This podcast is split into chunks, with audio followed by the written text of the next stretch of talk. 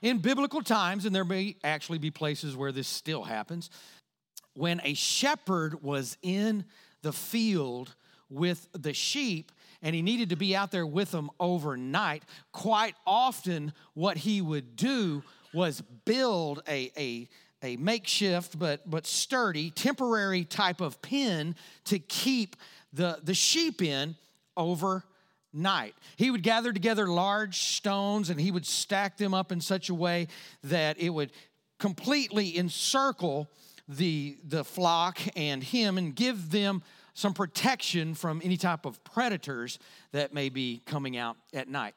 Now, in the morning, the shepherd would begin to dismantle part of the wall. He would begin to create a breach in the wall and he would step through it.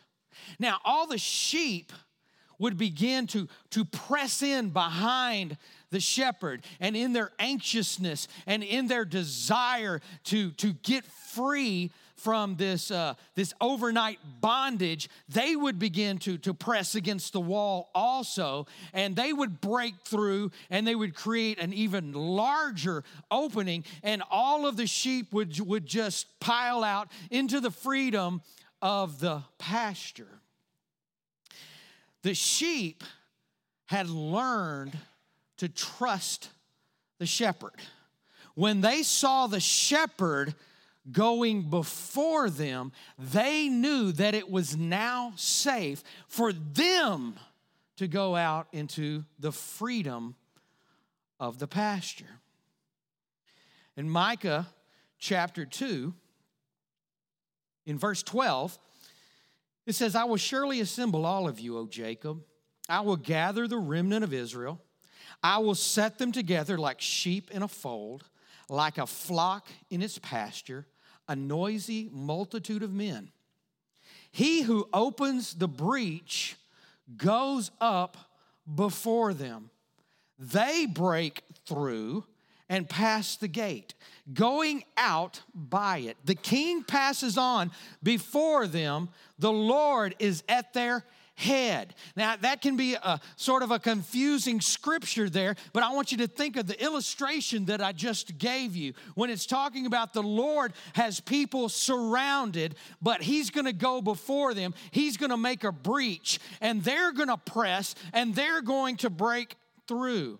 Many scholars believe that Jesus was referring to this scripture when he said in Matthew chapter 11, the kingdom of heaven suffers violence. Now, we taught about that a couple of weeks ago, and one thing that I pointed out was that that passage, a better translation would be the kingdom is forcibly entered.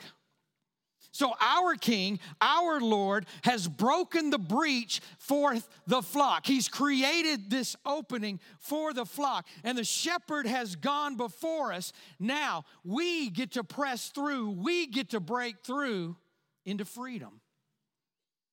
We started a lesson series last week, just a very short one, three week series called The Sheep and the Shepherd. And the whole reason we're teaching this uh, series is because we're getting ready to uh, uh, put in the body shepherds, shepherd couples that are going to help shepherd this body. And we'll do that next week. But this morning, I'm just going to teach a simple lesson called Following the Shepherd. The shepherd metaphor shows up more than 500 times in Scripture across the Old and the, the, the New Testament. And without a doubt, the most widely used and recognizable biblical illustration for spiritual leadership is the shepherd and the flock. In Psalms 100, verse 3, says, Know that the Lord, He is God. It is He who made us and we are His. We are His people and the sheep of His pasture. In John 10, Jesus called Himself the Good Shepherd. And in Acts 20, verse 28, Paul is talking to the leadership at the church of Ephesus here. And he said, Guard yourself and God's people. Feed the shepherd, God's flock, his church, purchased with his own blood, over which the Holy Spirit has anointed you as leaders. So, what I want to show you this morning is what you can expect from shepherds in this body. I want you to see what they're going to be bringing to the table. Is that okay? So, being faithful to the leadership of our good shepherd and to the admonition of the word that we just read there in Acts 20, let's look at a group of shepherds and see and learn about spiritual shepherds. Now, we're going to be in Luke chapter 2, like I said. And this passage of scripture is usually only read during Christmas but I don't think that it's surprising that God announced to a group of shepherds the arrival of the good shepherd. In Luke chapter 2, starting in verse 8, said in the same region there were shepherds out in the field, keeping watch over their flock by night. And an angel of the Lord appeared to them and the glory of the Lord, the Lord shone around them. And they were filled with great fear. And the angel said to them, Fear not, for behold, I bring good news of great joy that will be for all the people. So, the first thing that I want you to see here this morning is that as a shepherd, as a spiritual shepherd, they've got to be bold. Spiritual shepherds have to be bold. A spiritual shepherd cannot be someone who is afraid. They can't be afraid of loving people right where they are.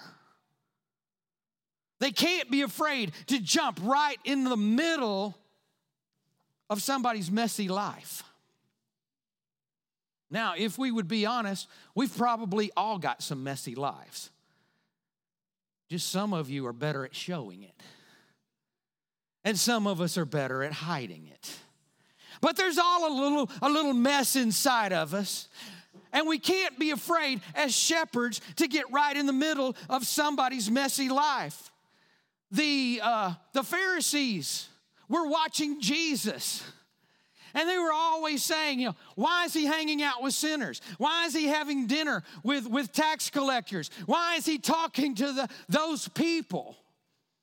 And in Mark chapter 2, verse 17, it says, When Jesus heard this, he told them, Healthy people don't need a doctor, sick people do. I have come not to call, call those who think they are righteous, but those who know that they're sinners. Jesus was going to the very ones that needed him, not the ones that thought they had it all together. Lisa and I, many years ago, we were on staff at a, another church. And we would just, we would spend a lot of our time ministering to some of these messy people. And we were told one time, you need to be around and hang out with people that are more your caliber. Don't hang out with people that are beneath you. Why are you spending all your time with, with these people? You need to be hanging out with people that are more your caliber. And to be honest with you, that person that said that to us is no longer in our life. But some of those people that were supposedly beneath us, we're still ministering into their lives. We're still shepherding them. Even though they don't go to church here, we still have connection with them. I've been questioned over the years. People say, Why do you spend so much time with that person? Or this person when it doesn't seem like you're, you're getting a lot of return on your investment? Why are you spending so much time investing into that person or pursuing this person? And the reason is because there was a time I needed to be pursued.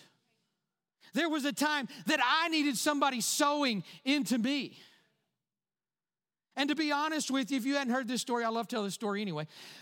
That's the reason that Lisa and I are in this church because Sam Fisher, who is a, a fantastic shepherd, saw somebody hurt and broken and thought he was worth the investment. Shepherds cannot be afraid to be around messy people. They can't be afraid to speak truth in love. There are people that can speak truth but can't say it in love. They can say it in a quite judgmental, snarky way, and it may be truth, but it's not going to change your heart because it's not said in love, right? And it's not love. Some people think it's love to not say something. That's not love. Love is for me to be able to come up next to you and say, There's a booger in your nose. and I don't want everybody else seeing it. That's love. They can't be afraid to be an example of a passionate Jesus follower. So we want bold shepherds. Back in Luke chapter 2, verse 12. And this will be the sign for you. You will find a baby wrapped in swaddling clothes, lying in a manger.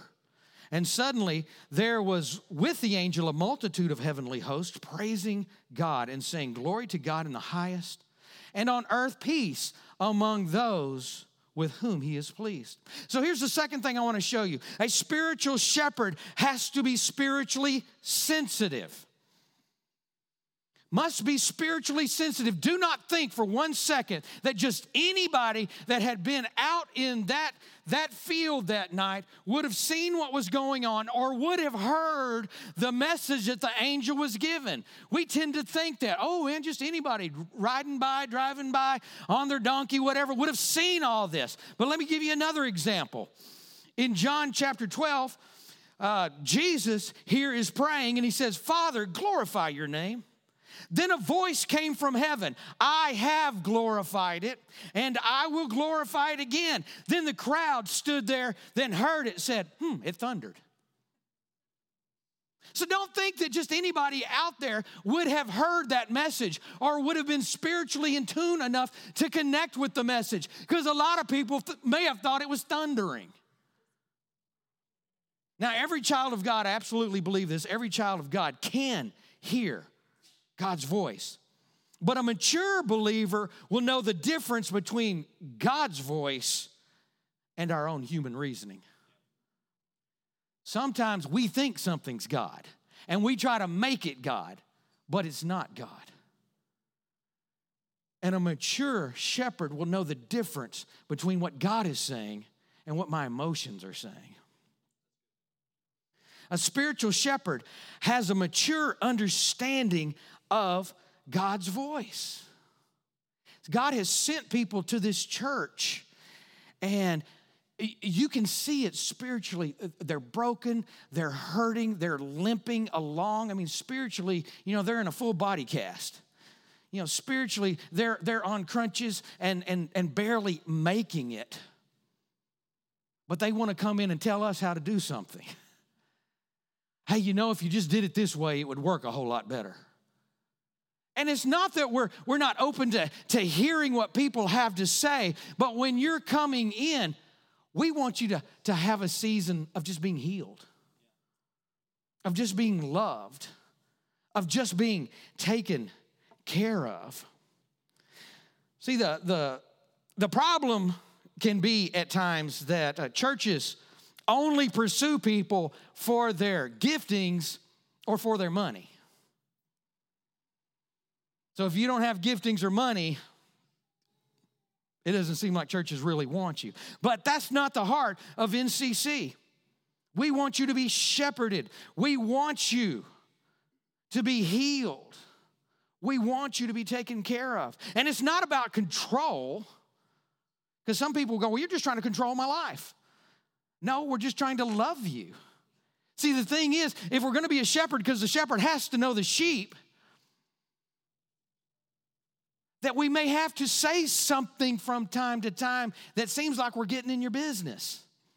And it's not that we're trying to control you, we're just trying to say, you know what, you're about to step off a cliff.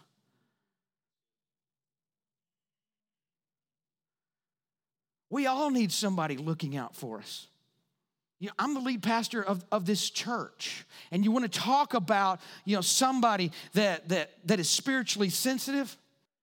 Pastor Sam recognized that God is calling him to do other things. And he recognized that, that the best thing to do is just step aside and allow, allow me to step up and begin to lead. And him being spiritually sensitive, he was willing to do that. But he and I had a conversation this week, and I told him, I don't care where you go in this world, I don't care what the Lord is, is asking you to do or calling you to do, you're always going to be my pastor. Why? Because it doesn't matter how high you get on the org chart, you still need to pastored. All right, moving on. Luke 2, verse 15. When the angels went away from them into heaven, the shepherds said to one another, Let us go over to Bethlehem and see this thing that has happened, which the Lord has made known to us. Here's the third thing a spiritual shepherd needs to seek Jesus. A spiritual shepherd needs to seek Jesus above all the other responsibilities that we may have in life. And I know that these, this group of people that, that we're going to pray over and anoint next week, they've got responsibilities in their life. But the highest responsibility is to seek Jesus. And there, these shepherds, they had a responsibility to the sheep, but they had to seek Jesus. Let's go see. Let's go see what this is. A shepherd has nothing to give apart from giving Jesus. So if we don't seek Jesus, we don't have anything to give. Now I want you to think about this. Paul, Paul, at the end of his life, writing his last letter to a church, he was writing to the church at Philippi. And here he is after all the things that he's done, and what he writes is that his highest goal is that he may know him. He was saying, I want to know Jesus. I want to know him that I may know him in the power of his resurrection. And this, this is the man that the Spirit of God had caught up to heaven and given him revelation. This is the man that, that miracles were commonplace in his ministry, including raising the dead. And this was a man who had founded most of the churches in Asia. Yet, his desire at the end of his life, while he's in prison, maybe even knowing that, that death is coming soon, he's still saying, I want to know Jesus. Because we never get to the place where we've got it all. There's always another step, there's always a deeper place of knowing Jesus. And close fellowship with Jesus is what sustains a shepherd. Now, Luke 2 16, first part of the verse there, it says, And they went with haste. They went with haste. A spiritual shepherd has to be quick to obey. Quick to obey. A spiritual shepherd must not only hear the Lord and seek the Lord, but they must be quick to obey because lives hang in the balance. Hesitation can be the difference between deliverance and destruction. Close fellowship with Jesus makes the shepherd aware of God's plan, but also at times the plan of the enemy. It was just um, here recently that somebody had had set a meeting with me. They wanted to talk to me. I did not know what they wanted to talk to me about. But in the middle of the night the lord woke me up and began to show me what was going on in this young man's life. And I was able to pray about it and be aware of it because there were some dark things going on. So when I went into the meeting with him, God had already exposed the plan of the enemy. And I already knew what the plan of God was was to set him free. But we've got to be quick to obey. A lot of times God will just prompt me, and I'm sure this has happened to you too. God will just, just prompt me to contact somebody or just pray for somebody. Some of you have gotten this these texts from me where I'll say, Your face kept jumping up in front of me, so I prayed for you. I don't know what's going on, but you've been prayed for. Because the only way I can get your face out of my head is to pray for you because it's just there. Bong, bong, bong. Your face, I know that's bad. So if I got to look at you all day long, I'm going to pray for you, okay? And sometimes God will just, just put people on our hearts. Years ago, when Lisa and I first came on staff at the church, and uh, uh, we, were, we were starting the junior high ministry. Woohoo, she says. Thank God it's over, I say. But uh, we were starting the junior high ministry, and Pastor Sam had encouraged us just to get a list of the families and just go visit the families. So uh, we'd gotten to know several of them that were going to be uh, in, in, our, in our class as we were getting ready to start this. But there was some that we really didn't know. They weren't really, really connected to the church. So we just got a list of, of all the kids and all the families that were that that potentially could be in that class. And one Saturday, Lisa and I decided we were just going to go knock on some doors. And you know how much fun that is, just knocking on somebody's door. I can see you in there. Open up. Oh, open the door. So we went and visited some families, and we would just have a, you know a conversation with some people. And as we were kind of getting getting done, I'd keep looking at the list, and this one family kept sticking out to me. And I was going like, I don't want to go. They live way out in the middle of nowhere. All these other people were close to us, so it, you know it wasn't that big a deal. But this person lives way out in the middle of nowhere. I was like, I don't, I don't, want, I don't want to drive way out there. So I gave Lisa the list, and Lisa, being you know much more spiritually in tune than I am, she goes, I think we're supposed to go see them. And I looked over there and I went, Dang it! I don't want to drive all the way out there, but we did. So we drove out to this this house we knocked on the door, and the, the mom and one of the daughters that was going to be in our class were there. And we went in and we, we spent some time with them. Just about 30 minutes, just talking about life, talking about, about things going on. We didn't talk a whole lot about church, just talked about them, and we prayed for them, and we left. And I'm going, what was the big deal, God? Why'd you make me drive all the way out here for that?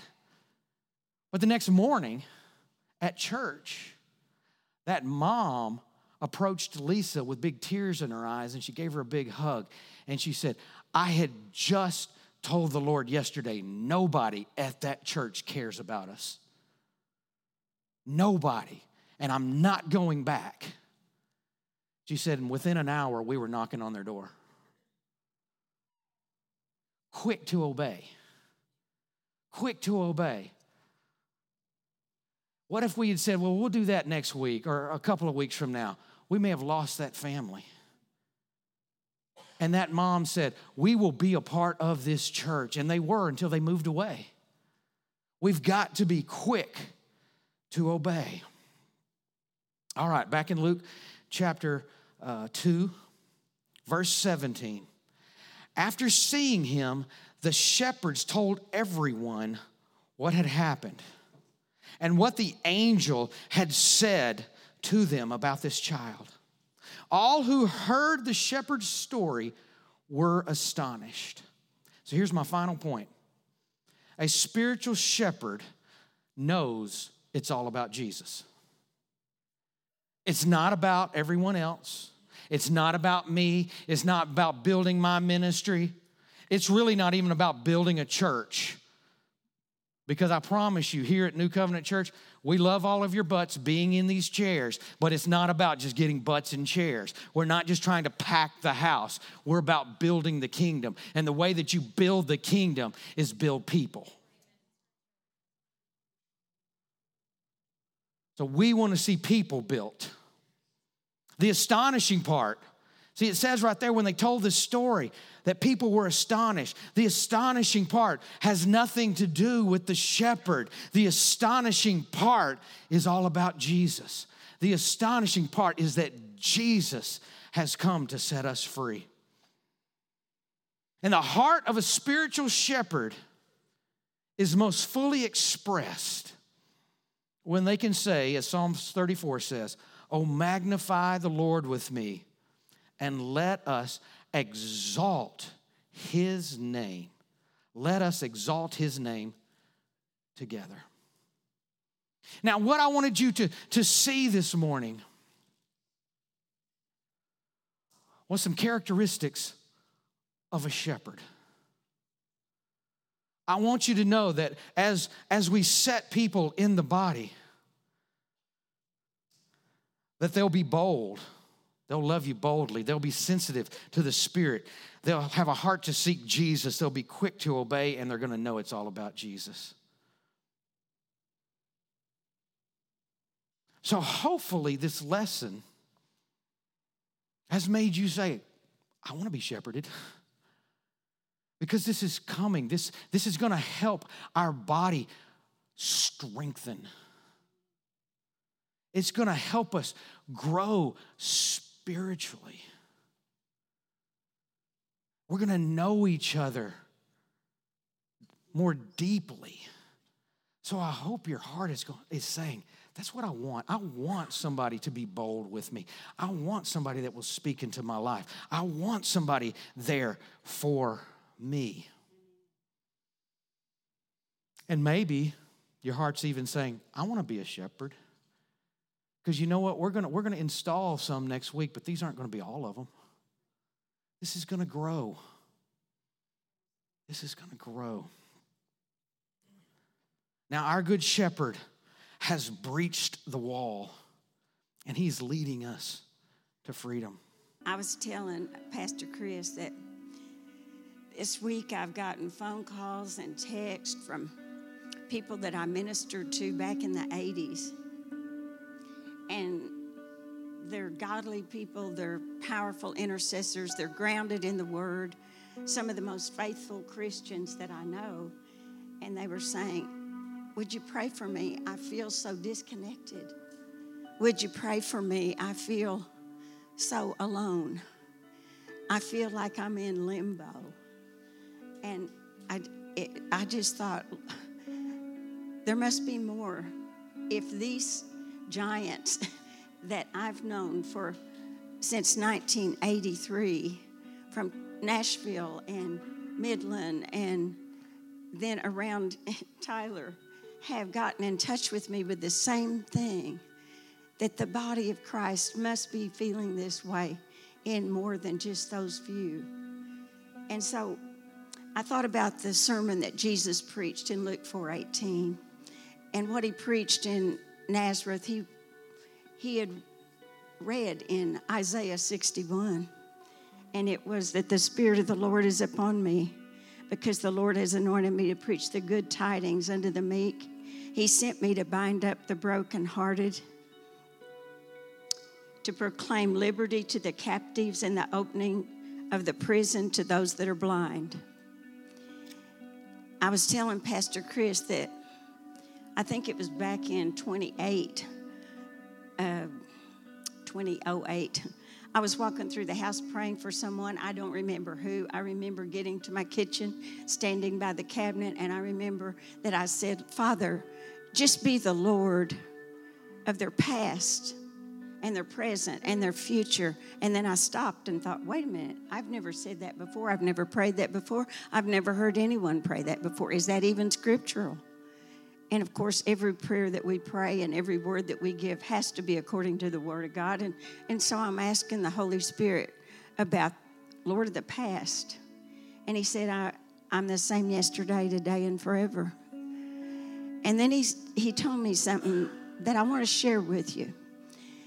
He said that until we make Jesus the Lord of all of our past, everything that's ever happened to you, everything that you've been through, everything that you've ever done that you just rather not think about. Or if you do think about it, it hurts. Or it seems to be nagging at you, or you dream about it. If you make Jesus the Lord of it, you can let it go permanently. And he spoke to me and he said, if they will make me the Lord of all of their past, then I can be Lord of their present and their future. Amen. Think about that, you all. Can we make Jesus Lord of today and all the tomorrows if we don't make him Lord of the past? because I many so many times I've tried to go back in the past and fix things. Any of you ever tried to fix the past? Doesn't work, does it? Can't get rid of it by ourselves. But if we take it to the cross, if we take it to the Savior, if we take it to the burden bearer, if we give it to Him and, say, and really mean it, then He told me that's where you start quoting Romans 8 28. Y'all know what Romans 8 28 is? Some of you, it's probably one of your favorite verses that God can cause all things to work together for good to those that love Him and are called according to His purpose. And I thought, how many times have I claimed that verse when I was still Lord over the past? And I was wanting Jesus to, I said, Jesus, you, you said you'd cause it to work together for my good. But I never let go of it. I never, he was never invited to be the Lord over it. I was still involved in trying to deal with it, to fix it. I still cried when I thought about it.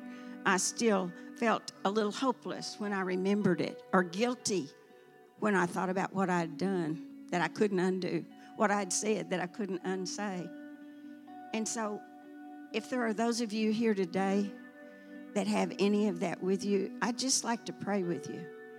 And if you're willing to, maybe you can lay it down today. That if we just say in our heart, Father, there are things in my past that are still hurting me. There are things in my past that I still feel pain about. There are things in my past that still have a hold on me. And Jesus said that He came to preach the good news. And then He said He came to bind up the brokenhearted. There are things in my past that still break my heart. There are things in my past that still make me a captive. And yet He said He had set me at liberty from all bondage. And so, can you today say, Jesus, I will make you Lord of my past?